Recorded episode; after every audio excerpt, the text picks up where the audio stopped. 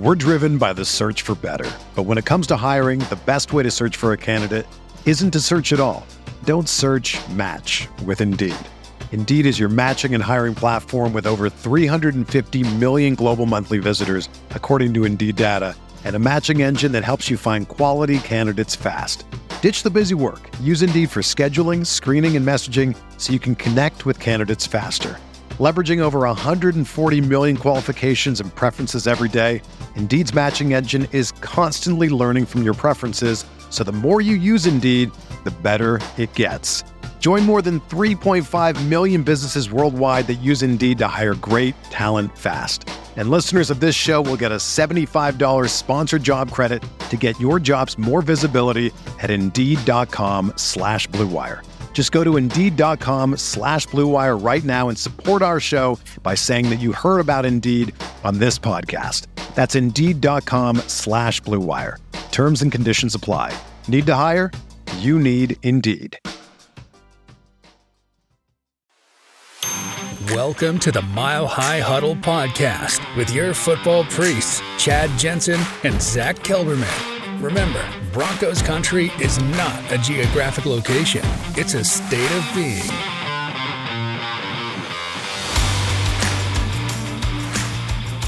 Welcome in, y'all. Mile High Huddle podcast. I'm your host, Chad Jensen. With me, my fellow football priest. You know him, you love him, Zack Kelberman. Zack, when we hopped off the uh, mic last night, we are like, hey, it's going to be a busy night tomorrow night, guys. Come correct. It's going to be dope. No cuts, no further cuts. Now, yesterday, the Broncos cut five players, four waivers, one release, including Kendall Hinton, including Isaiah Prince, who was the one singular release. Today, nothing. So that's going to come. That's going to be tomorrow morning, the Tuesday morning show, Broncos for Breakfast and Building the Broncos. They're going to have a lot to talk about tomorrow. But what's the news? You have this article for us for people who've been grinding at work all day, not quite aware of this. What's going on with K'Waun Williams? Uh, about the cuts, yeah, they're going to have to make about 33 tomorrow to get down to the maximum of 53. So it's going to be a busy day in Dove Valley. And of course, we're not podcasting that night like usual. What else is new?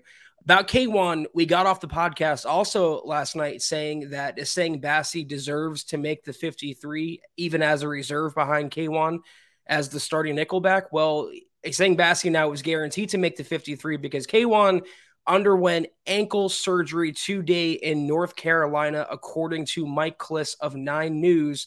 Uh, it's looking like now short term IR is a certainty for K'Waun, and it's uh, about a six to eight week recovery. So he should be back at some point this year. But he went from resting and rehabbing that ankle after getting a second opinion with the goal of playing in week one to now being gone for maybe half the year. It's a very unfortunate development because, as you know, Chad, as most Broncos fans know, he is arguably the most underrated member of this defense, one of the game's best slot cornerbacks. And going from him to Essang Bassey is a downgrade. I just realized I was giving pepperoni dog treats a total advertisement, just barely inadvertent, an inadvertent advert, as the uh, the Brits call them adverts.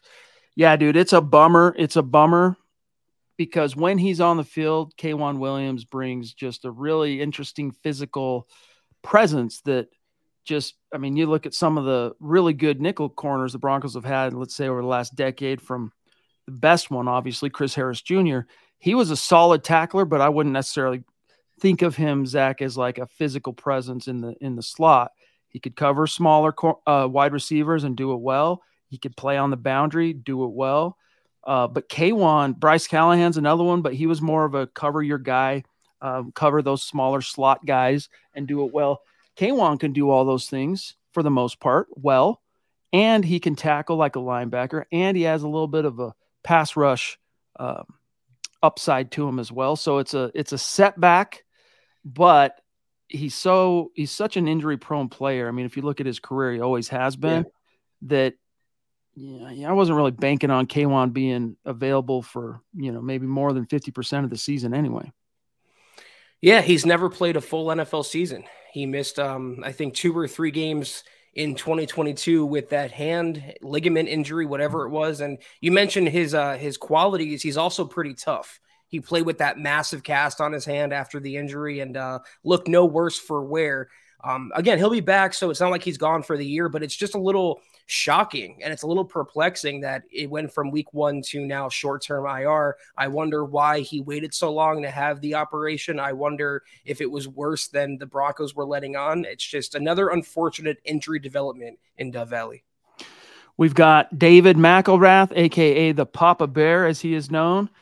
Great to see you tonight, brother. Hope you're doing well. He's saying good evening to everybody. 12 and 5, Buck 'Em times three with a B. MHH for life, Denver Bronx for life thoughts and prayers still going up to you and yours, David, after that that uh, tragic, unfortunate loss in your family and uh, the stuff that you and I have been talking about privately in our little DM. Thoughts and prayers up to you, my dog, and thank you once again. And also, former veteran, not former, a veteran of United States military. So we love you, we appreciate you, and uh, keep your chin up, big dog. Couldn't have said it better. Thank you so much, David, as always, and buck him indeed. Uh, we also have Drake Wally in the house checking in from Colts land. Good to see you, Drake. Thank also, you, Drake. fellow podcaster. He's got his own show that, that they do over there on the Colts site on Horseshoe Huddle. He says, Does Drake, and thank you for the super bro. He says, Hello, my dudes. I know JT's name, Jonathan Taylor, been floated around Denver, but I love the Samaje Perine, Javonte Williams combo. You guys confident in this combo in the backfield? I know Williams has uh, the injuries, but he's a dog. What's your answer for Drake? Yeah, I know Drake covers the Colts, but he's more rational about this topic than some Broncos fans. Of course, Jonathan mm-hmm. Taylor is a great running back, and any team would be better with him on the field in their huddle. But the Broncos already have two good runners, as you point out here in Samaje and, and Pookie Williams. And you add in Jaleel McLaughlin, who, by the way, had uh, more touchdowns in the preseason, four, than any other player in the NFL. You put all those three running backs together, and that is a multifaceted, uh, flexible, dual threat backfield that you could do a lot of damage with. So I'm cool with keeping the draft picks. I'm cool with keeping the money that they would spend on Jonathan Taylor's next contract. And I'm cool with keeping Williams and Perine in Denver because if they were to trade for JT, I have a feeling that either one of Pookie or Perine would be involved in that deal. So don't fix what's not broken, is how I feel about it. I would be more amenable to the idea of giving up a little something something for Jonathan Taylor if Pookie's recovery was not basically so ahead of schedule. I mean, near miraculous is best way to describe it. He looked good in that preseason, his preseason debut. Uh, what was it? Was it game two, San Francisco, or was it the first game? It was game two. Yeah, game two. He looked like, you know, he was putting off a shaking off a little bit of rust, but like that physical, fearless way that he runs, looking to inflict the the contact catching passes out of the backfield, catching passes, uh, split out wide. Like to see him maybe uh, do a little bit better job catching screens, as Sean Payton would uh, emphasize. But it's a it's a really solid combo and one of the most exciting aspects of it, which is why you don't need to give up the house to go get J- Jonathan Taylor. But one of the most exciting aspects of this combo is it's you know they've produced about this much relative to their potential in the NFL. And a lot of times, being able to reach your potential in the NFL or in any uh, case is having the opportunity. And both these guys this year, they're getting the full unencumbered opportunity to start grasping at that potential. And we don't know what the limits of that are going to be. And I can't wait to see how it shakes out. I mean, yeah, you have Perine, who is a running back one in waiting as your backup. You have Pookie coming back 100%. And as Drake said, he's a dog. And then you throw in the, the rookie surgeons in Jaleel McLaughlin, giving something to the Broncos they don't already have in the aforementioned two that speed, that home run hitting ability, that game breaking magnitude. Again, you put all those three together. Why would you want another player in that backfield? We're driven by the search for better. But when it comes to hiring, the best way to search for a candidate isn't to search at all. Don't search match with Indeed. Indeed is your matching and hiring platform with over 350 million global monthly visitors, according to Indeed data, and a matching engine that helps you find quality candidates fast. Ditch the busy work. Use Indeed for scheduling, screening, and messaging so you can connect with candidates faster. Leveraging over 140 million qualifications and preferences every day, Indeed's matching engine is constantly learning from your preferences, so the more you use Indeed, the better it gets. Join more than 3.5 million businesses worldwide that use Indeed to hire great talent fast. And listeners of this show will get a $75 sponsored job credit to get your jobs more visibility at Indeed.com slash BlueWire. Just go to Indeed.com slash BlueWire right now and support our show by saying that you heard about Indeed on this podcast. That's Indeed.com slash BlueWire.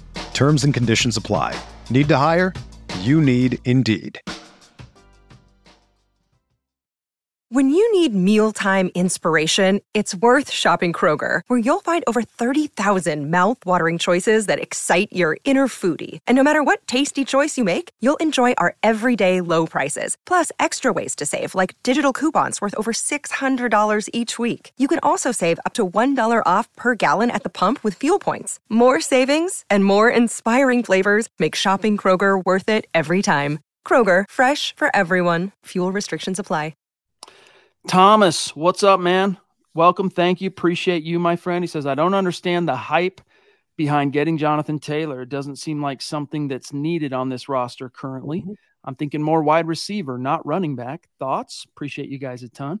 Yeah, we we just spent a lot of time on this topic, but if you're going to um, talk about the outlay of additional resources as a team, whether it's draft picks, Zack, or contracts, or paying someone, the emphasis shouldn't be on running back right now, based on mm-hmm. a rel. Uh, maybe maybe it'd be a bridge too far, Zack, to call it an embarrassment of riches.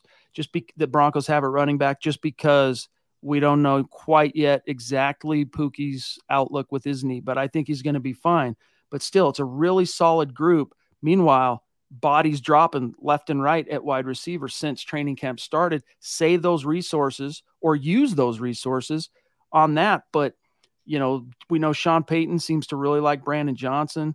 It looks like Lil Jordan Humphrey earned himself a spot. So there's your top five when you factor in Courtland Sutton, uh, Jerry Jeudy, Marvin Mims, and then hey, don't look a gift horse in the mouth. Hold on to Albert Okwuegbunam uh-huh. and use him like Jimmy Graham, you know, interchangeably with with Greg Dulcich and reap the rewards. Listen, we all know it's way more fun to be there live for Denver Broncos football. And when you need tickets, Ticketmaster's got you covered. As the official marketplace of the Denver Broncos and the NFL, Ticketmaster gives you more ways to find your perfect seat with a wide selection of tickets available for every game. And if your plans change, Ticketmaster gives you more flexibility to sell or transfer your tickets. Plus, mobile tickets make getting in on game day a breeze. And you can even customize your Ticketmaster app to rep your team's colors, that beautiful orange and blue.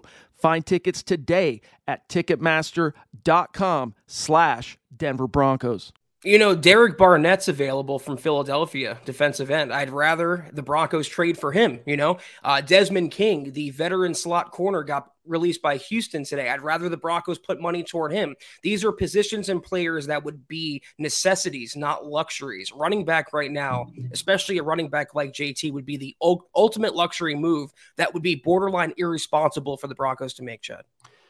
We have the uh, Wonderlic creator here, Ted, in the house again. Thank you, buddy. Appreciate you. He says a bit late, I know, but I looked it up, and the Broncos 41 nothing win versus the Rams, tied for the most lopsided NFL preseason game since 1997.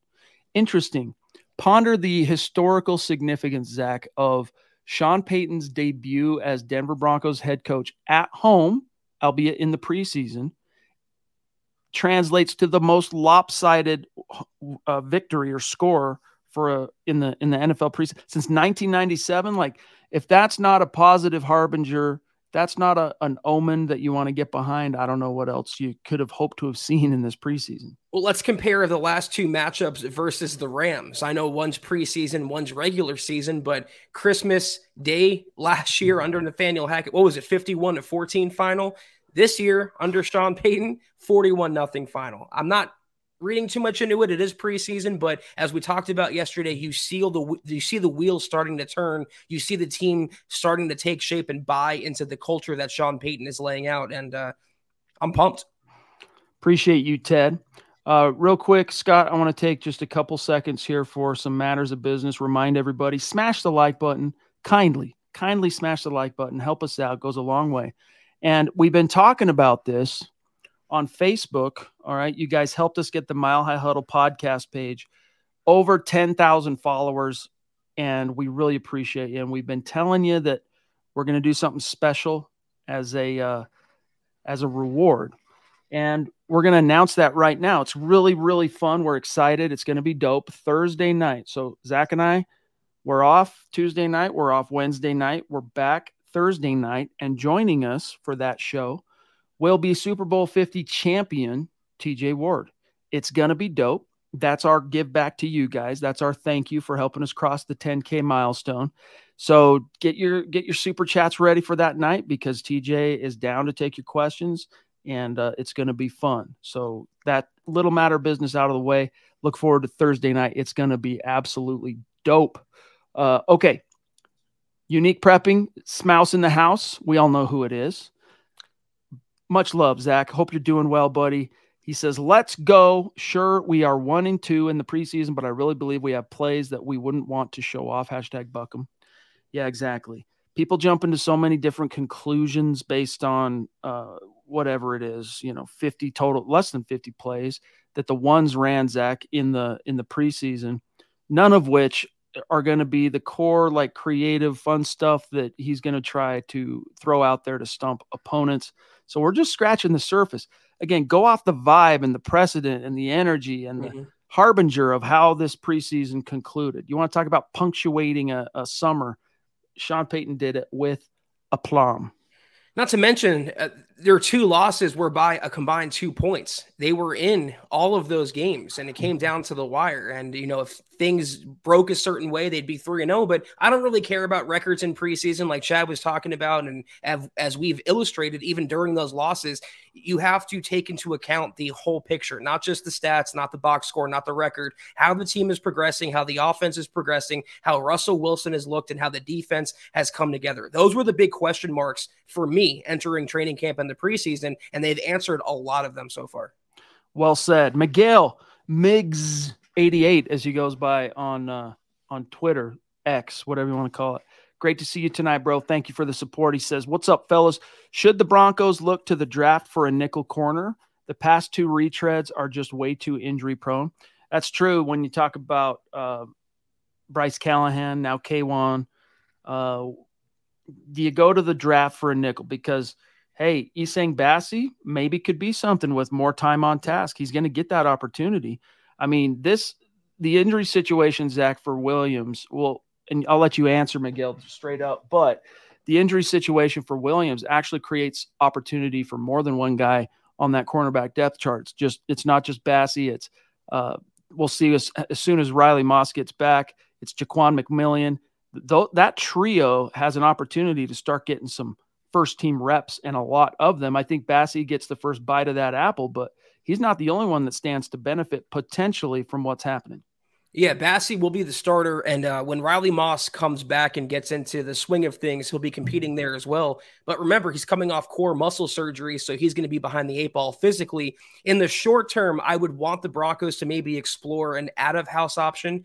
I mentioned Desmond King from Houston, really solid veteran nickel who can come in right away and play some serious snaps. In the long term, I agree with the uh, with the question here or what it's uh, you know implying. They have to start thinking about restocking that cupboard.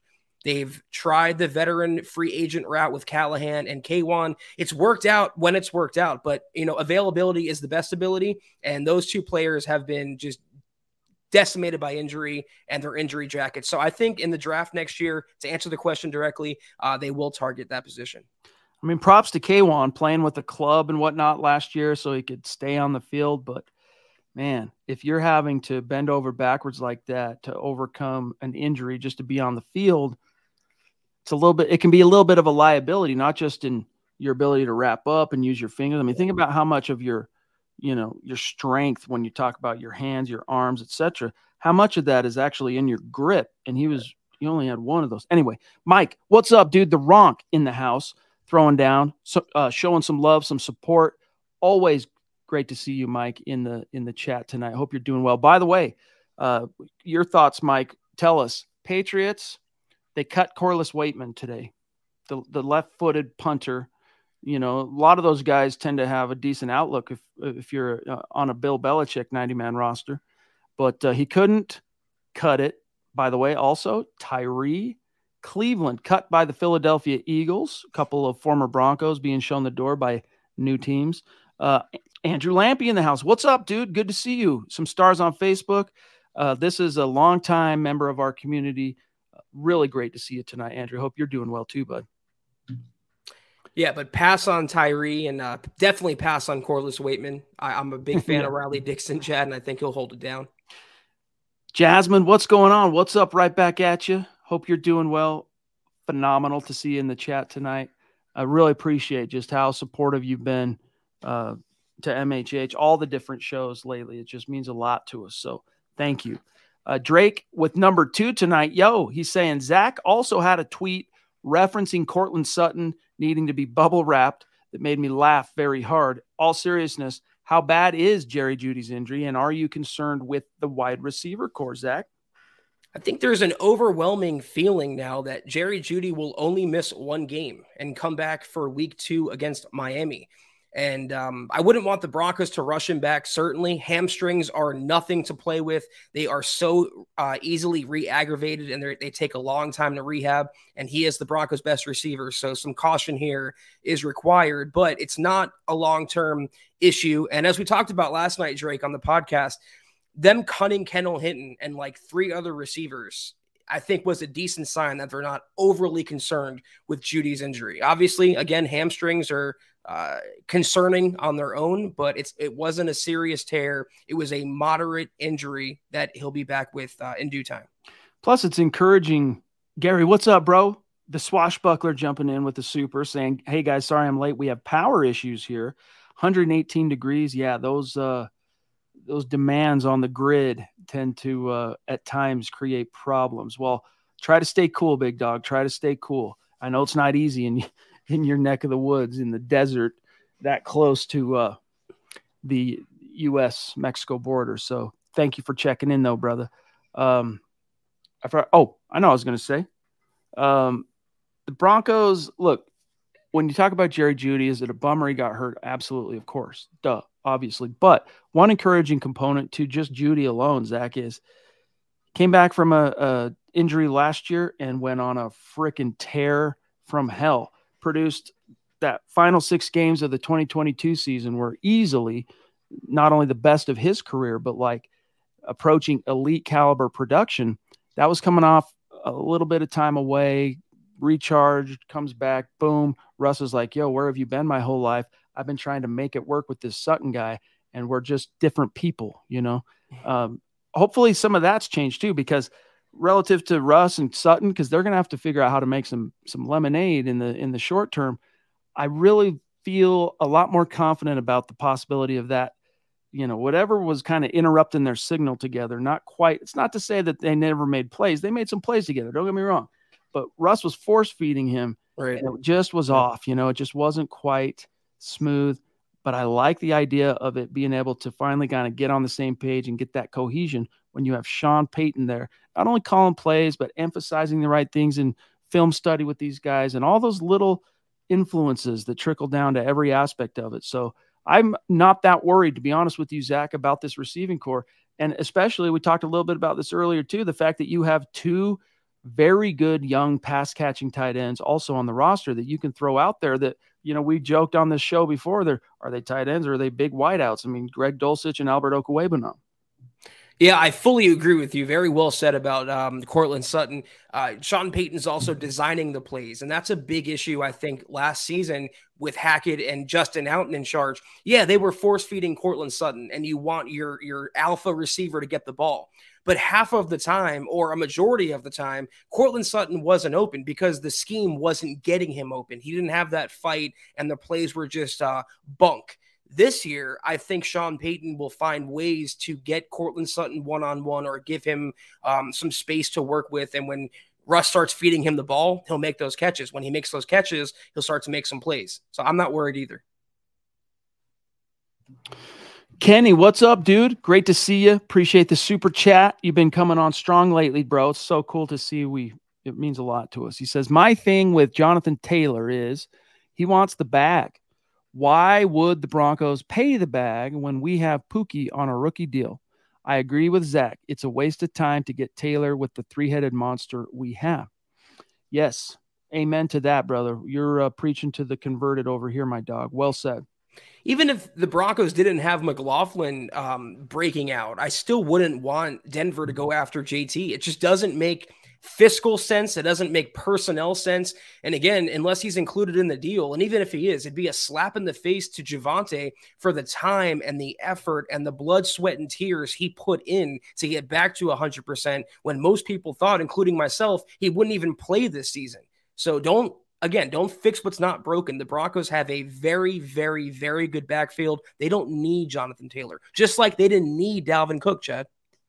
Well said. Well said. Thanks again, Kenny.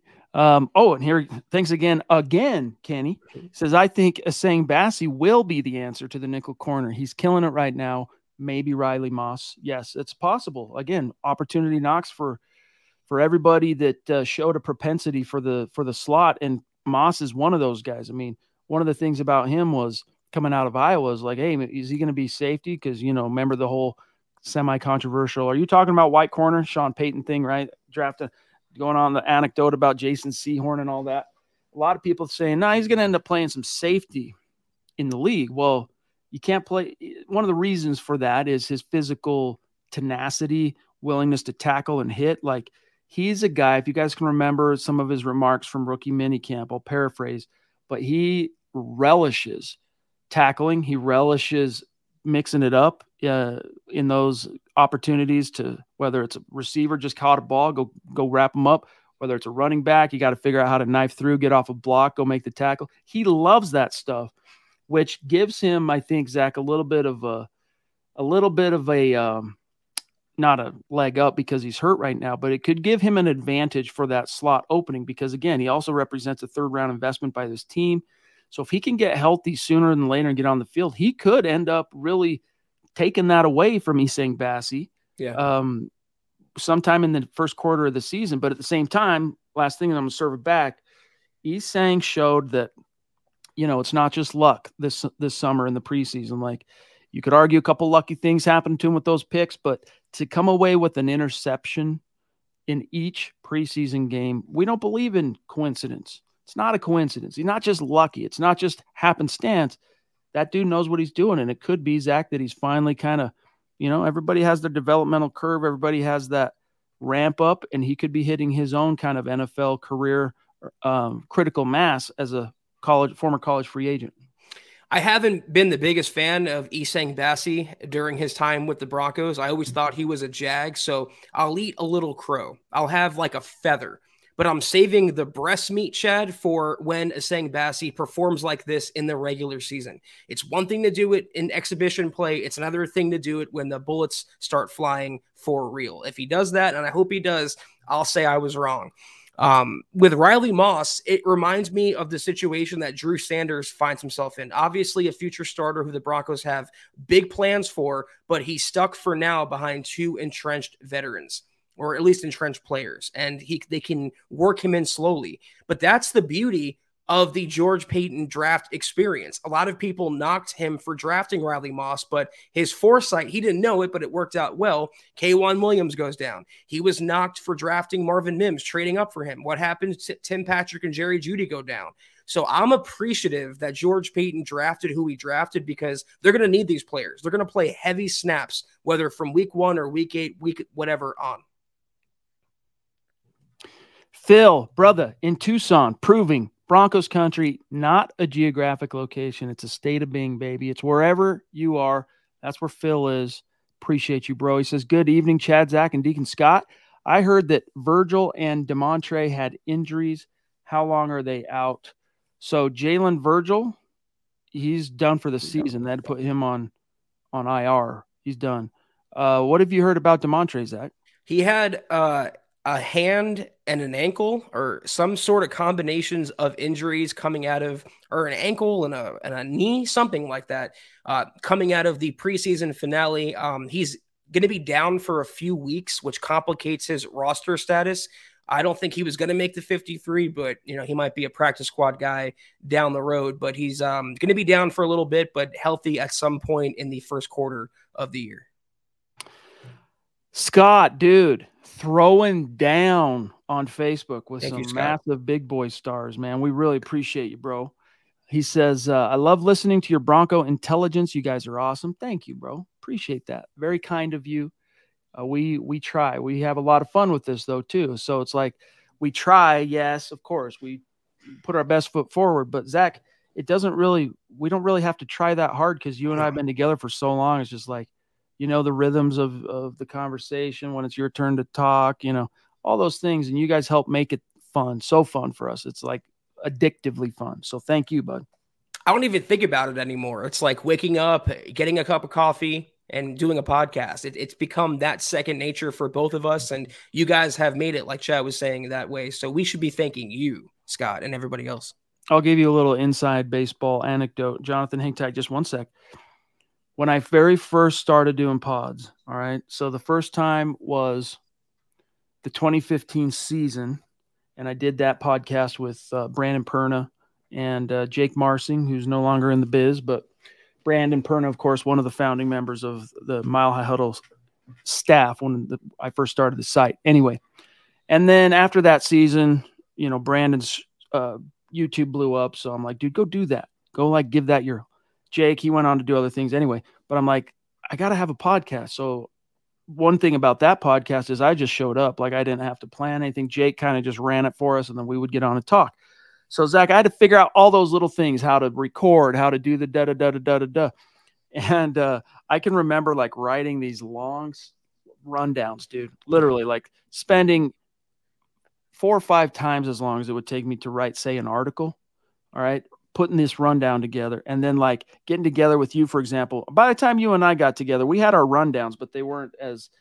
By that point, I'd kind of streamlined it a little bit. I'd kind of figured things out. Obviously, that was about three years later, but uh, I can remember just like reading some things verbatim, like not even knowing what I was doing, dude. Like finally it dawned on me, dude, just have your bullet points, your things you want to talk about and talk. And then we eventually translated that Zack to the live show and here we are. But that's that's a that's the growing process for us, just like Essang Bassey reach, you know, hopefully he's reaching his critical mass. Our critical mass was like September of 2019 when we had the ding dong idea to do these as live streams that was our critical mass. I remember getting those Google Doc rundowns, and they would be, to your credit, very streamlined. But it took away, I think, the personality yep. of what we bring to the table. And, and now we just we free form and we just talk, and we're talking football, and we're we're making a career out of it. So we're very appreciative and blessed for that. All right, let's get him, Jonathan. Thank you for your patience, brother. He says, and thank you for the super. He says one thing is for sure with the injuries and the cuts, Payton plans to run the ball in two tight end sets. What do you guys think? Thank you for what you guys do with the updates. Beat the Raiders. Amen to that. No, that's the word on the street, bro. Is um, and it's been word on the street from the moment he, he sat down in Denver as the new head coach. Is that hey, I got to fix Russ. One of the ways I go about doing that is no more, you know, dropping back to pass, you know, at a 70 to 30 clip uh, compared to the run. Like we're going to make it balanced in more ways than one. We're going to build up that offensive line. We're going to really emphasize the run. And you look at the Broncos, the horses they have up front, you know, it's an improved O line, but we haven't, Zack, really seen it come out in the wash yet because of injuries and preseason. And, you know, Ben Powers didn't look very good. So one of the ways that we've we've been hearing for a long time, and we're seeing it hints of it in the preseason, Zack, is that they're going to use a lot of these two tight end sets, 12 personnel, where, you know, they're going to run the freaking ball and they're going to use those sets to run play action and, and catch defenses sleeping, so to speak, which is why these tight ends really have to be at least Zack plausible blockers because mm-hmm. when you get, say, here's an example, and then I'm gonna serve it back to you. When you're fortunate enough on first down to have picked up, say, seven yards with Javonte Williams on a handoff. All right, now you got a second and three. This is prime opportunity to take a shot, right? Because you, you have a less to lose knowing that if it doesn't work, third and three is very gettable. So oftentimes you'll see teams on second threes, second fours, stuff like second twos. They'll take a little shot there, but they'll stay out of their whatever their base package is because they want them assuming, hey, it's a short to go. So we're going to go ahead and run it again. And in those situations, dude, you got to have uh, uh, blockers, the tight ends who can block, yes, but both those guys, if you can, have them also be like bad A receivers. Mm-hmm. Man, you could you could really make some hay in a Sean Payton offense. So we'll see. You know how Vic Fangio said tackling is non-negotiable? Well, in a Sean Payton offense, blocking for a tight end is non-negotiable. You got to do it. And to Albert O's credit, his blocking has improved tenfold from what we've seen the last couple seasons. I mean, in that 49ers game, he was literally pancaking fools uh, and opening up running lanes for McLaughlin and company. But that's the beauty of having these uh, multifaceted weapons. If you have two pass catchers and two primary run blockers, let's say you have uh, Manhertz and Dulcich on the field, or Albert O and Trautman on the field. Both of those guys can do everything. It, could be a run or it could be a pass. The, the, mystery, the intrigue, the different plays that you can run, the sets, it's going to keep defenses guessing. And that's why I agree with you. Don't cut off your nose to spite it. Keep Alberto on this 53. Of his blocking, this is what Alberto said Saturday night after he put up 109 receiving yards on seven receptions and a tutty. This is what he said about his blocking quote, that's one thing I've been focusing on, and that translated from practice to the game. Still not perfect, but it is definitely an area of my game that I've been improving on. So if he, Zack, believes he's improved, all right, I think it's more than just him believing it. It's because he's being told that by his coaches. He's, that's being emphasized in film study and stuff. Like you're showing some progress there, Albert, which is another reason why, like, you know, Eric was writing. I can't remember which article it was. Oh, it was the grades article today, grading the veteran performances uh, in uh, preseason game three that Broncos played Alberto 46 snaps because they were shopping him. It was a, you know, hey guys, check out what we have. In the event that they might want to trade him, I think they would be absolute fools, though. If if there is any truth to that, and it very well could be, they would be fools to look that gift horse in the mouth. Like Alberto, talk about critical mass. You know, everybody's been waiting for three years now for him to kind of turn that corner and show mm-hmm. us something. And between injuries and then getting in the doghouse with two different preceding coaching staffs, he's failed to launch completely. But this could be it. And we've seen him in those flashes. I mean, I get it, Zack. Saturday night was against twos, threes, etc. You know, whatever. But that was a complete performance, and it was dominant. That was it was dominant. And I don't think if you were running him in those exact same moments, if it would have been against ones, I don't think the result would have been any different. He needs to be on this team. You're right about that because he has this different attitude about him, doesn't he? He has this motivation and this uh, this tenacity that we haven't seen from Alberto. The only way I would consider trading him is if the Broncos got back the same draft pick they used to draft him, which was a fourth round pick. But even then, would you rather have a a, a red zone weapon, a really pure pass catcher who's still developing and hasn't even scraped his ceiling, or a mid round pick. It's there's two questions about Alberto. Okay. One was his blocking, obviously. And again, his blocking has improved dramatically. The film doesn't lie. The other were his hands inconsistent, dropsies, this and that, butterfingers. He made catch after catch after catch on Saturday against Los Angeles, and those weren't routine catches. He had that one handed grab where he was diving. That's a tough snag for anyone to make. He just wants it this year, Chad. He, he wants his spot. He wants to finally turn the corner. And I think having that elite coaching staff that's unlocking his potential has made him that motivated. Definitely. Shout out Patrick in Hawaii, bro. Great to see you. Aloha right back at you. Hope you're okay with everything that's been going on there, my friend. Naj, a legendary, mythical, pivotal figure in the MHH community. Can't wait to see you in a couple of months' time, dude. Seriously, I say that every time you you jump in, but I'm serious about that. And this time, you got to come spend some time with us. You know what I'm saying? I know you've spent time some time with us before, but like, come spend some time with us. All right. Hey, bros. He says what makes this season particularly exciting is all the uh, all of the possible redemption stories on this roster. None bigger than Russell Wilson. I put Sutton in there, Javonte, Bolles, Gregory. Motivation will be high.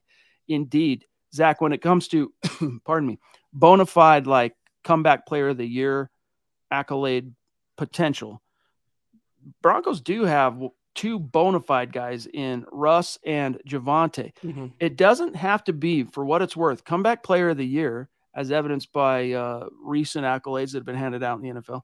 Doesn't have to exactly. Doesn't have to be though a player coming off injury, like Peyton Manning, for example, when he won it in Denver his first year, 2012, should have been MVP, but went to that Herculean season from Adrian Peterson. I digress. Sutton, we'll see. If he if he has like an iconic caliber like return to 2019 form could be in a conversation for that. But russ and javonte in particular are bona fide comeback candidates. Bolles and gregory though yes very much. The redemption arc especially if gregory can stay on the field man like we still don't know what that looks like. Him being on the field for a full season and what kind of production and impact that could that could uh, offer the broncos we'll see Russ is certainly a candidate to win it. Unfortunately, it would uh, happen this season. And if Damar Hamlin from Buffalo takes even one snap, which he will, he's going to win the award. They should just rename it to the Damar Hamlin Comeback Player of the Year award.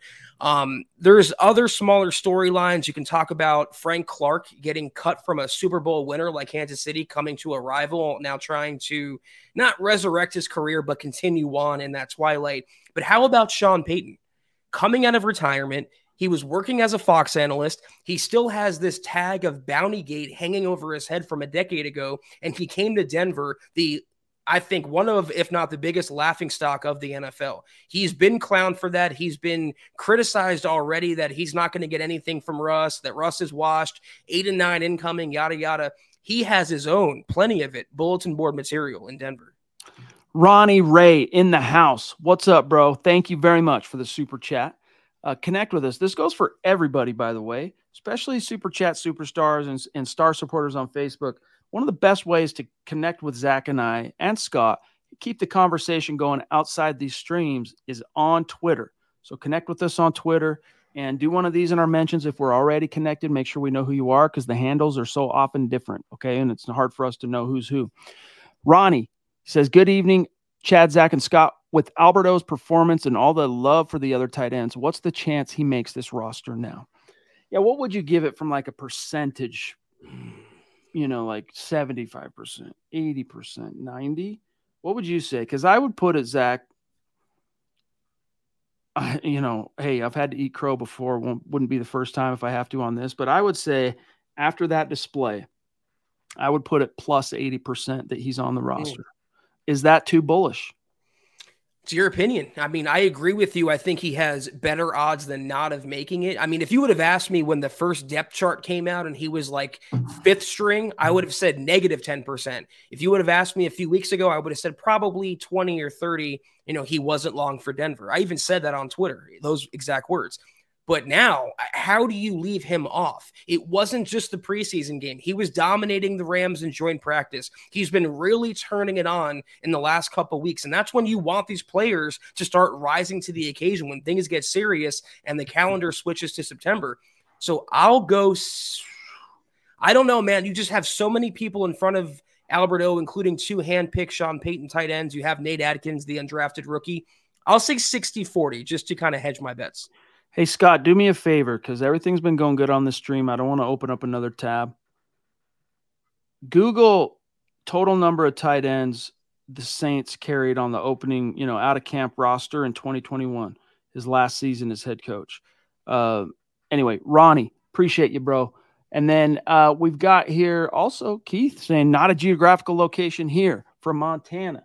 Bro, I didn't realize you were in Montana. I thought you were a little bit, a little bit closer, but still, that's that's definitely Bronco country. That's definitely. I mean, it is split a little bit. You get some of the Seahawks people in Montana uh, because of its relative proximity, and also some of the broadcast stuff. You know that people see just turning on their channel two, their you know their Fox, their CBS, etc. But it's m- mainly Broncos country, Montana for sure. He says if you could watch Hard Knocks, Broncos 2017 through 2022, what year would you choose?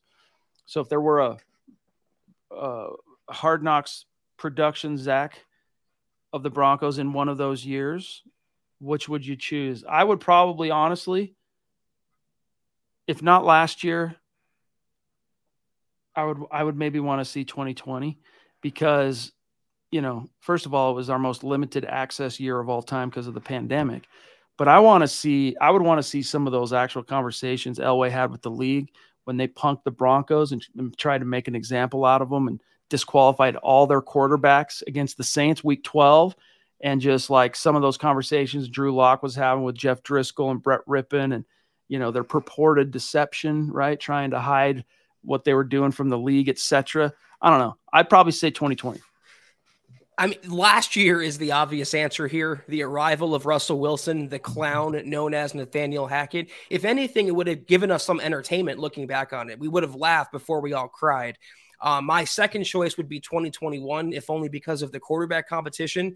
I would like to see the behind the scenes of Teddy versus Drew and uh, how Vic Fangio was handling everything. I think that would make for pretty interesting TV, but last year for sure.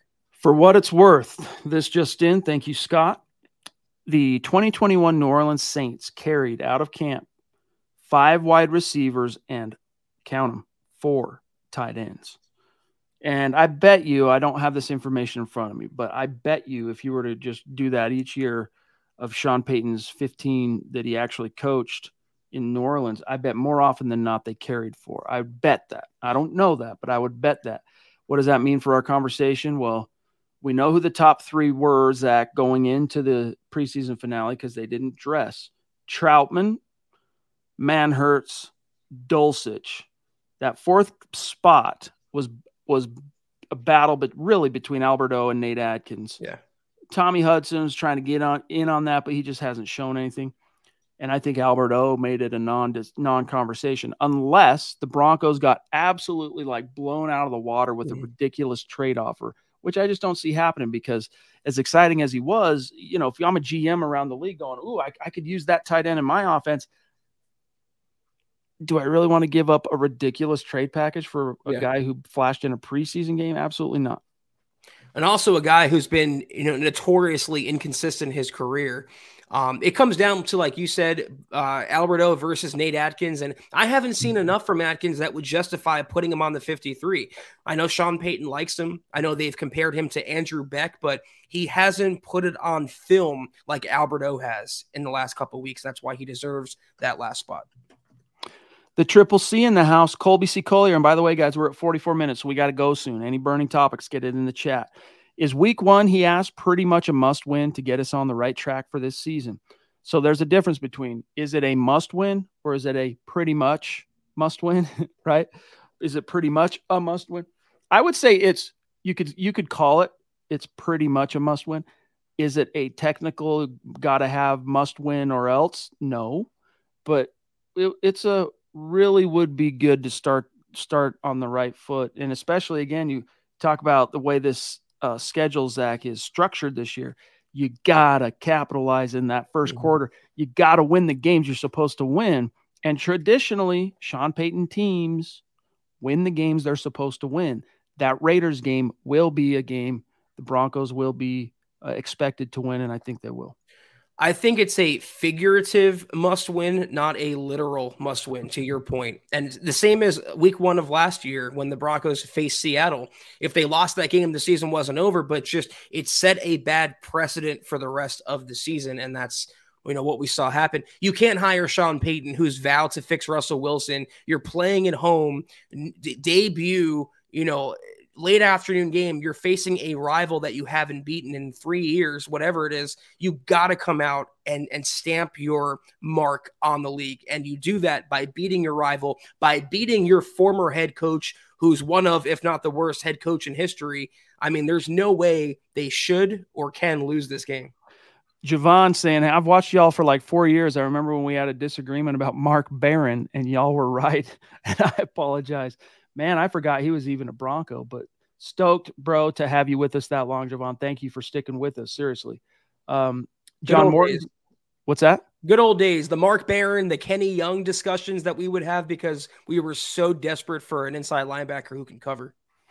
Uh, John, thank you, man. Appreciate you uh, throwing down on Facebook. It's really nice to see you. Hope you've been well, my friend. Uh, another longtime member of our community. Um, he says here, I'm on uh, FMLA leave till November 6th. Meanwhile, I'll get to watch Broncos kick off the season and I believe we got a glimpse of what's coming in future days. Awesome, dude. Great to hear. Great to hear. Enjoy that leave. That's good for you. And yes, it's timely that your leave is is on this stretch of the calendar because you'll you'll get a chance to really spend as much time as you probably want watching Broncos, you know, listening to podcasts, watching stuff. So stoked for you. Thank you, John. I think you're going to see some exciting and uh, winning Broncos football this year, John.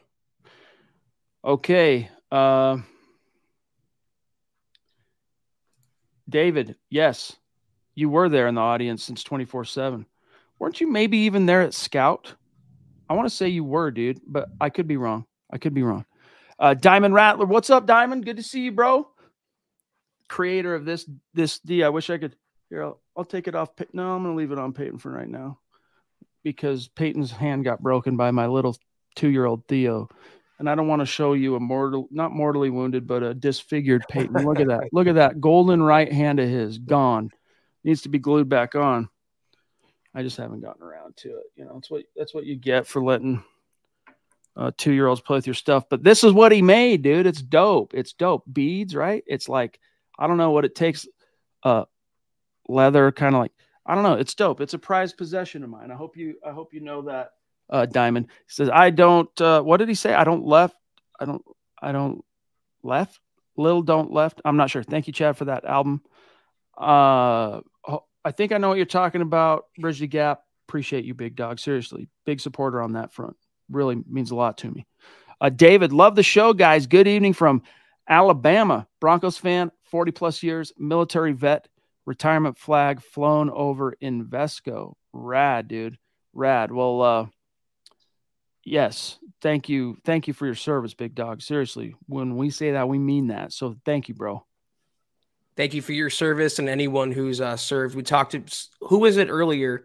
Was David. it David? David McElrath? Yeah, I appreciate your service. Anyone, we're big proponents of that on this podcast, and uh, we don't take it lightly.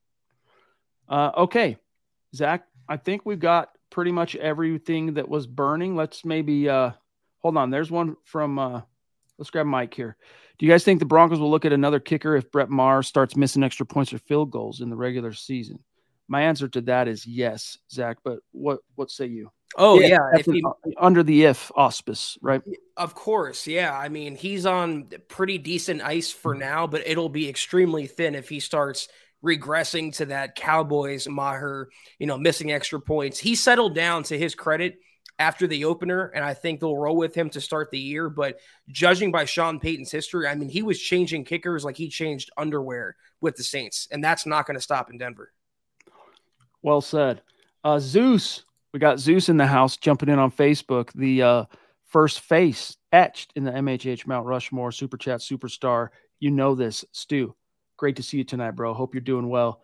Um, and I got to just grab this real quick. People saying, you know, the Broncos Raiders kicking off the season. I'm getting Cutler vibes and stuff. And Orange Bucky saying I had more of a Plummer flashback, but one of my one of my favorite memories was was it 08 that uh, I think it was 08 Broncos opened up with the Raiders on Monday Night Football. Great game. Broncos got the win.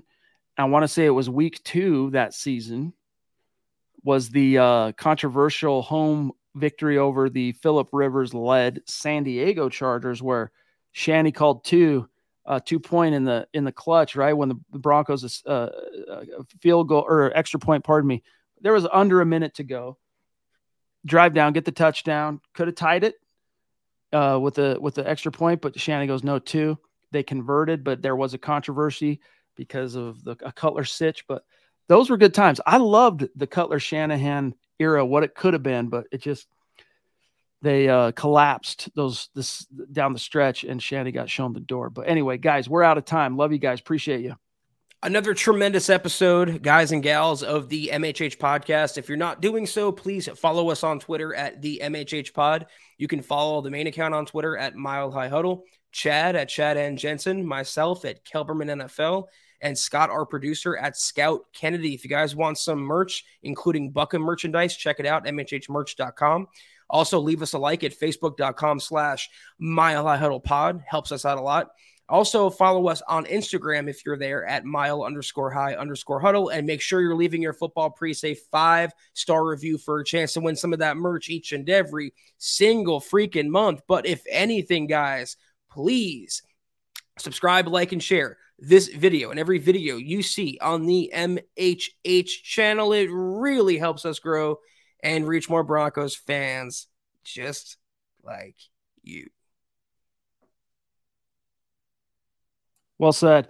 Dude, I just realized you can see another little Peyton Manning in the corner of my screen right there. You see him? He's a little like, uh, what do they call those McFarlane figures? I've got a grip of them that I put right here on this little like sh- table shelf because I'm trying to get my son Theo to play with that stuff instead of trying to play with Peyton, who's turned out to be a little bit more fragile. But you can see Peyton there too. Wild, wild stuff. Hey, shout out. I see uh, Nick Hale jumping in late. Good to see you, bro. Love you guys. Shout out and respect uh, to these great super chat superstars and supporters tonight. David McElrath, keep your chin up, bro. Uh, Drake Wally, thank you, bud. Thomas, Ted, uh, Smouse in the house, GLP, Kenny, Jonathan, Naj, legendary mythical figure, Ronnie, Diamond Rattler, OG. On Facebook, Miguel, Mike, the Ronk, Andrew, Phil, Scott throwing down, Keith, the Triple C, Colby, Zeus, John, David, uh, David Hicks. Much love and respect, you guys. Don't forget, Thursday night is gonna be dope.